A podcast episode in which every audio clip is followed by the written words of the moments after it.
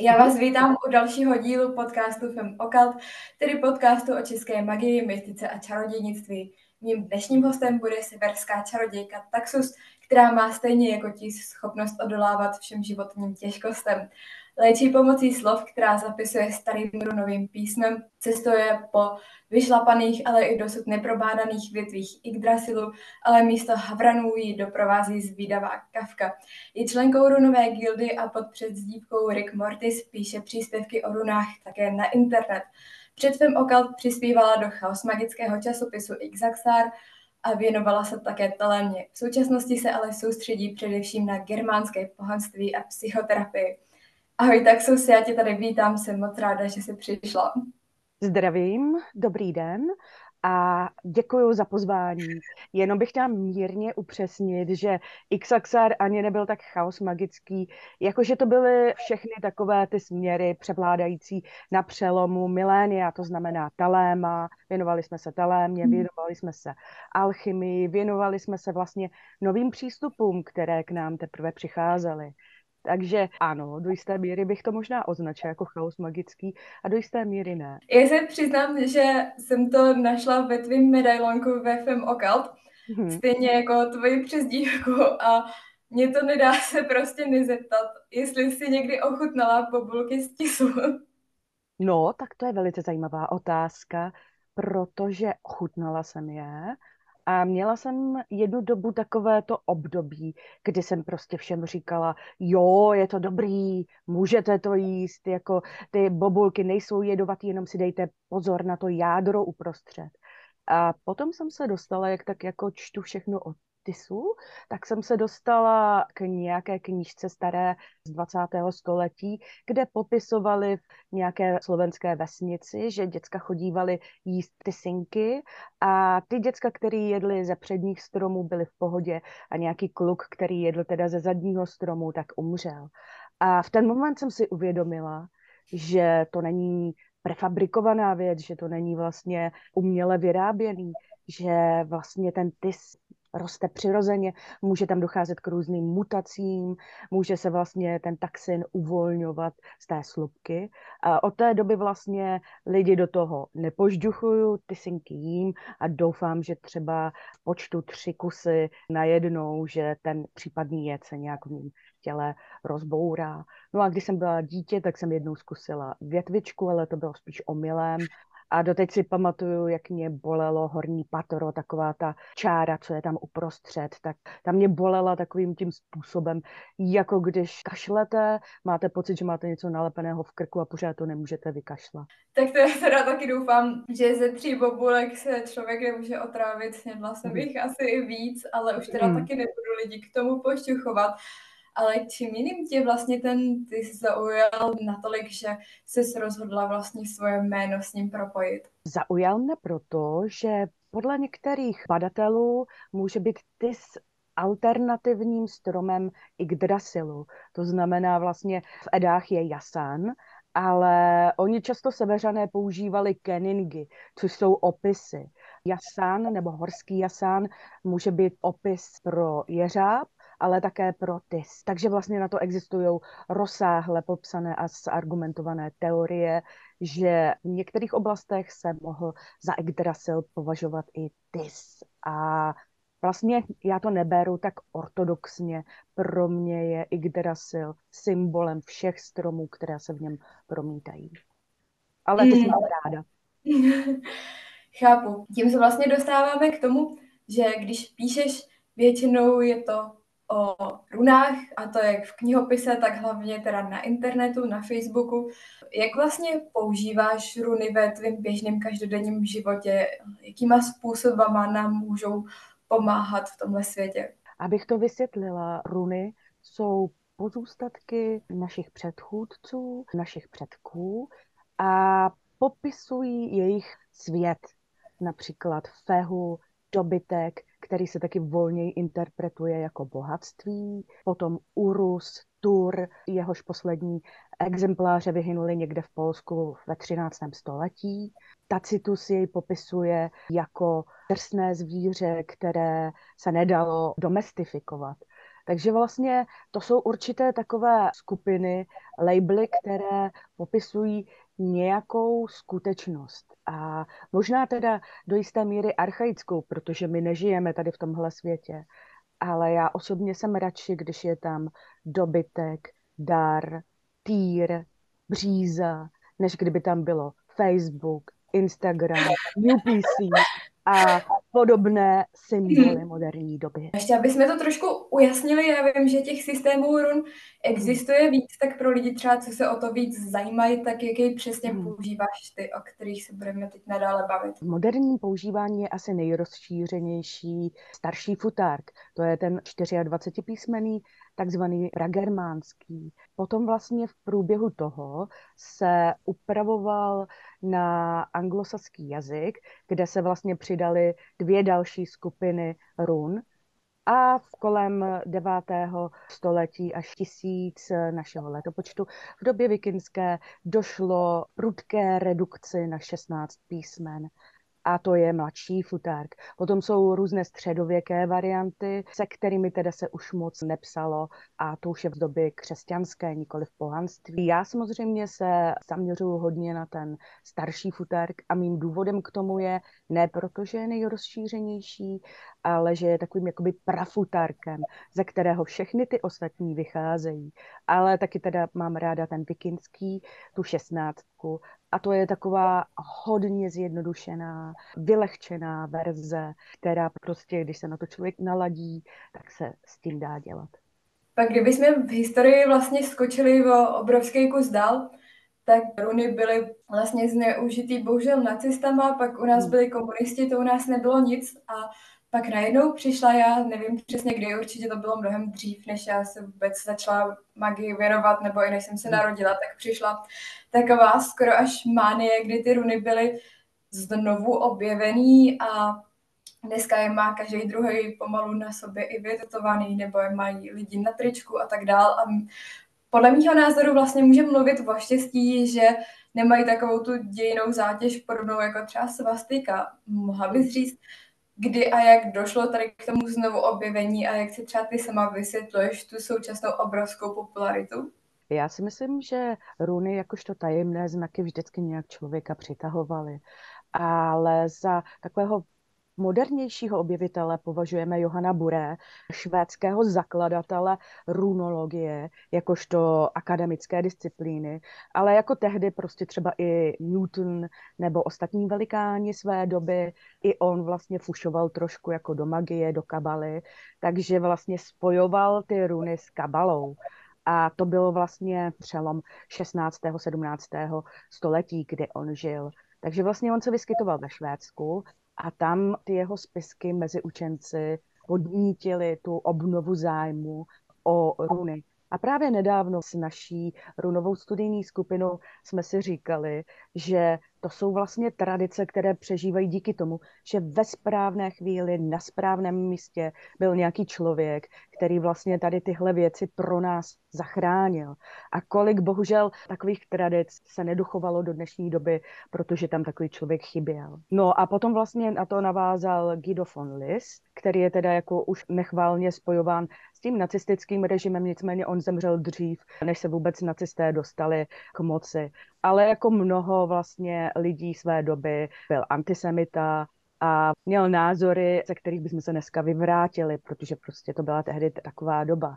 A ten jeho přístup a té jeho skupiny byl takový hodně podobný našemu přístupu, že oni chodili na výlety, na různá památná místa, kde vlastně žili Germáni a protože vlastně on toho k dispozici moc neměl, on byl vlastně Ariozov a řekněme, okultista, tak si víceméně vytvořil svůj pseudorunový systém. Ale pracoval s ním tak nápaditě a byl to vlastně génius svým způsobem, takže Edred Thorson tady tyhle techniky vzal a aplikoval je na reálné runové systémy, jmenovitě na starší. Čím si runy získali konkrétně tebe? To je otázka, protože já, když jsem byla někdy ve druhé třídě, dostala jsem pod stromeček knížku, která se jmenovala Tajemství písma. A kromě teda jiných písem tam byly i runy. A když jsem si tak stovala tou knížkou, tak mě uchvátily indická písmena, arabská, prostě to byly nádherné věci, co tam z toho byly nakreslené. A potom tam byly jednoduché runy. Já jsem věděla prostě sama a všichni kolem mě to říkali, že nejsem moc šikovná. Tehdy vlastně ADHD neexistovalo, takže prostě když jste dostali pero první třídě, třetí od konce, tak vám prostě řekli, že nejste moc šikovná, nebo když jste vyšívali a přišli jste to ke židli, ke stolu, a tak prostě řekli, že nejste moc šikovná, nebo že jste horší jak kluk, když jste běhala s klukama po venku. Takže jsem viděla ty runy a viděla jsem, že tady toto je reálný jako projekt. A vzala jsem si papír a začala jsem ty runy opisovat jednu po druhé. A když jsem je obsala, tak říkám, jo, dala jsem to teď jsem teda pronikla do mystéria run a jako vůbec jsem netušila, že je tam toho ještě mnohem víc, co se dá studovat. Takže takhle to prostě leželo ladem dlouho a dlouho a po revoluci jsem se věnovala jiným magickým stylům, co tady prostě vycházelo. A potom tady vyšlo runy Bernarda Kinga, což byla útlá knížka, dočetla jsem ji během večera a znovu to ve mně zapálilo ten zájem o runy. A tak různě vlastně se runy prolínaly mou magickou praxí. Občas jsem je dělala, občas ne. V jeden moment teda jsem se rozhodla, že se jim budu věnovat vážně. To si určitě dobře udělala. Určitě jsi to měla lepší, když u nás, když jsme se vlastně ve škole setkali s runama, takže naše pančelka nám říkala, že je škodlivý se na ně dívat. Tak jsem ráda, že, že si neuvěřila něčemu takovému. Ale co jsem tak pochopila, tak hodně pracuješ i se severskýma božstvama. Hmm. Jak tohle vlastně probíhá, jak s nima třeba komunikuješ, se kterýma víc míň? Jak vypadá ta tvoje praxe? Tady jde o to, že vlastně se dá dělat runová magie a runové náboženství, které vlastně je založeno na uctívání bohu.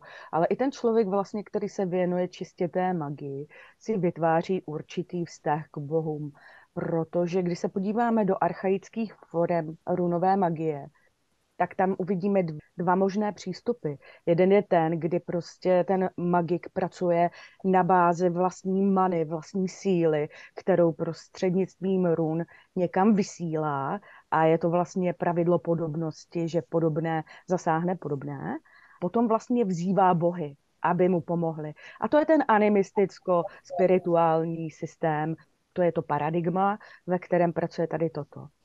Já si myslím, že v dnešní době vlastně nám nezbývá nic jiného, než třídat ta paradigmata, že vlastně se dá k Bohům přistupovat jako k osobnostem, jako k samostatným duchovním osobám, ale vážně, jo, budete věřit tomu, že tam jezdí Thor ve středověkým vozíčku a že tam prostě chodí ve středověkým oblečení a že se tam tak jako by zakonzervoval ten čas někde v nějakým paralelním univerzu, kde takhle vlastně bohové fungují, taky k něm můžeme přistupovat jako k určitým silám, a tak k ním můžeme přistupovat jako k archetypům. A já si beru vždycky od každého trochu. Někdy vlastně při nějakých rituálech se na bohy obracím jako na samostatné bytosti, protože si myslím, že to takhle líp funguje.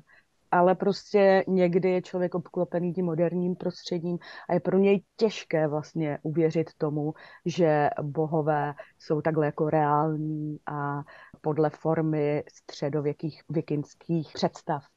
Ty jsi zmínila vlastně přesně to, na co jsem se chtěla zeptat, hmm. že jsou zakonzervovaní někde vlastně na koni ve středokým oblečení. Mě by zajímalo, jestli si myslíš, že právě i tady ty starobylí bohové se můžou nějakým způsobem měnit, stejně jako to náboženství, že třeba v minulosti pro ty vikingy byl že jo, ten životní cíl se dostat do té Valhaly, umřít v boji, ale dneska vlastně bychom řekli, že vyvolávat válku, boj a umřít tam je něco, co bychom měli obdivovat a co bychom jako měli podporovat v tom světě. Pevně tomu věřím, že bojové se vyvíjí společně s námi. S moderním pojetím run a vůbec verský magie pracuje i tvůj grimoire, respektive karty, 18 mm. kouzel málo. Mohla bych tady ten koncept nějak představit a popsat, jo. jak to vznikalo? Určitá část Málu je věnována Odinovým kouzlům, které nabil.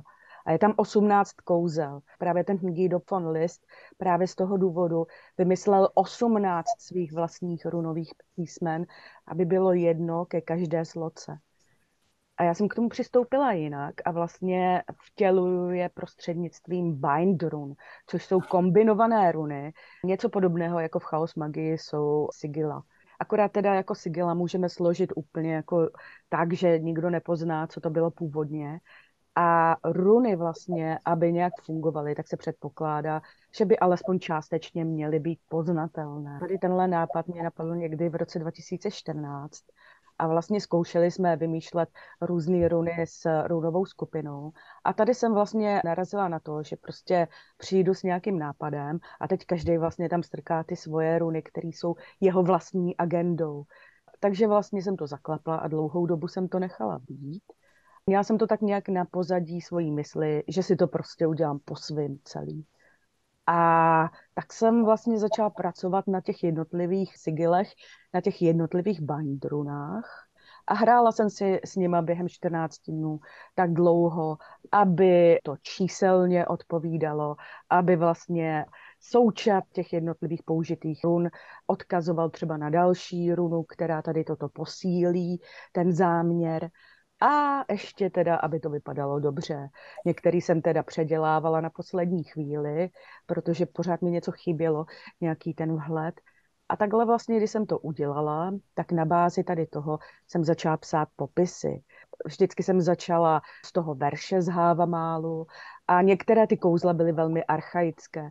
Takže jsem přemýšlela, jak by se daly použít v životě moderního člověka a trošku jako je přiblížit. On, Eder Torson říká jednu zajímavou věc, že tam, kde se setkávají dva světy, vzniká něco nového.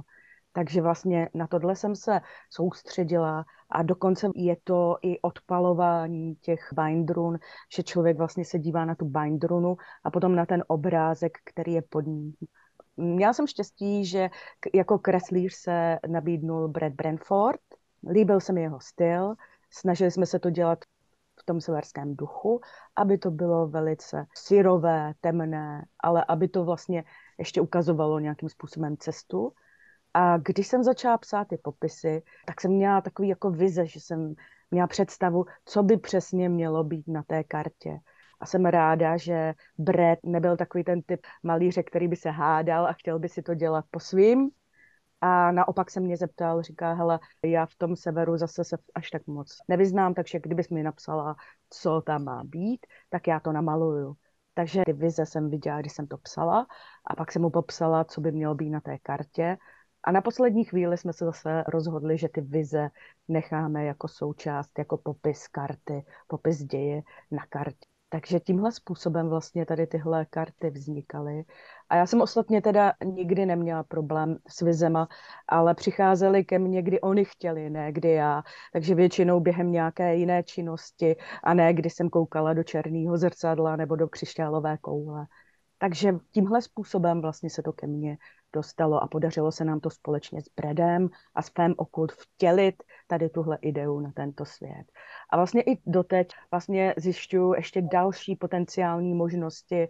Třeba jsme se nedávno bavili o odpoutacím kouzlu, který vlastně je tam psychologicky popsáno, že člověk kolikrát hromadí věci, hromadí myšlenky a měl by to prostě umět poslat dál a zbavit se toho i když to z toho eh, logicky vyplývá, není to úplně přesně vidět, ale spousta lidí má problémy třeba s bývalými partnery, že najednou si na něj vzpomenou a nemůžou prostě tu vzpomínku zaplašit.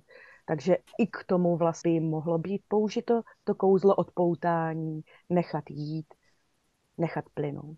Ne, je to úplně krásný, ty karty, všechny to stvárnění je úplně úžasný. Děkujem, co... děkujem moc. To není vůbec za co, za pravdu se neděkuje. Děkuje se za pěkná slova. To je hezký. Jinak vlastně, co se týká jiných stvárnění severských božstev a vůbec tady těch rálí, tak si myslím, že většina lidí, našich posluchačů, je bude znát z různých seriálů typu třeba Vikingové a podobně. Myslíš si, že tady ta tvorba vlastně filmová, seriálová nějak ovlivňuje i tu praxi samotnou a lidi, kteří se jí hmm. věnují? určitě ovlivňuje zájem. Vikingové jsou teďka in, podobně jako před pár lety byla keltománie. A na jednu stranu je to dobře, protože vás tolik nevyčníváte, když si děláte to svoje, ale na druhou stranu je tam spousta lidí, jejichž znalosti jsou povrchní. A teď vlastně je to celý ještě kontroverzní téma, protože ty kostýmy tam neodpovídají realitě a některé věci si tam hodně upravili. Takže vlastně celá řada lidí se ohledně toho seriálu strašně moc hádá. Ale mě osobně třeba, mně se líbily ty první dvě nebo tři série, na ty jsem se dívala a ty nepřesnosti, přesto jsem se dokázala přehoupnout. Ptala jsi někdy Bohu, co si myslí o tom, kdo je hraje? No, to je taky zajímavá otázka, protože severští bohové mají svoje životy a nejsou jako křesťanský bůh, který vám kouká do hlavy na každou vaši myšlenku a prostě můžete s ním pořád kdykoliv mluvit. Kvůli tomu teda jsem se rozhodla, že bohy asi rušit nebudu.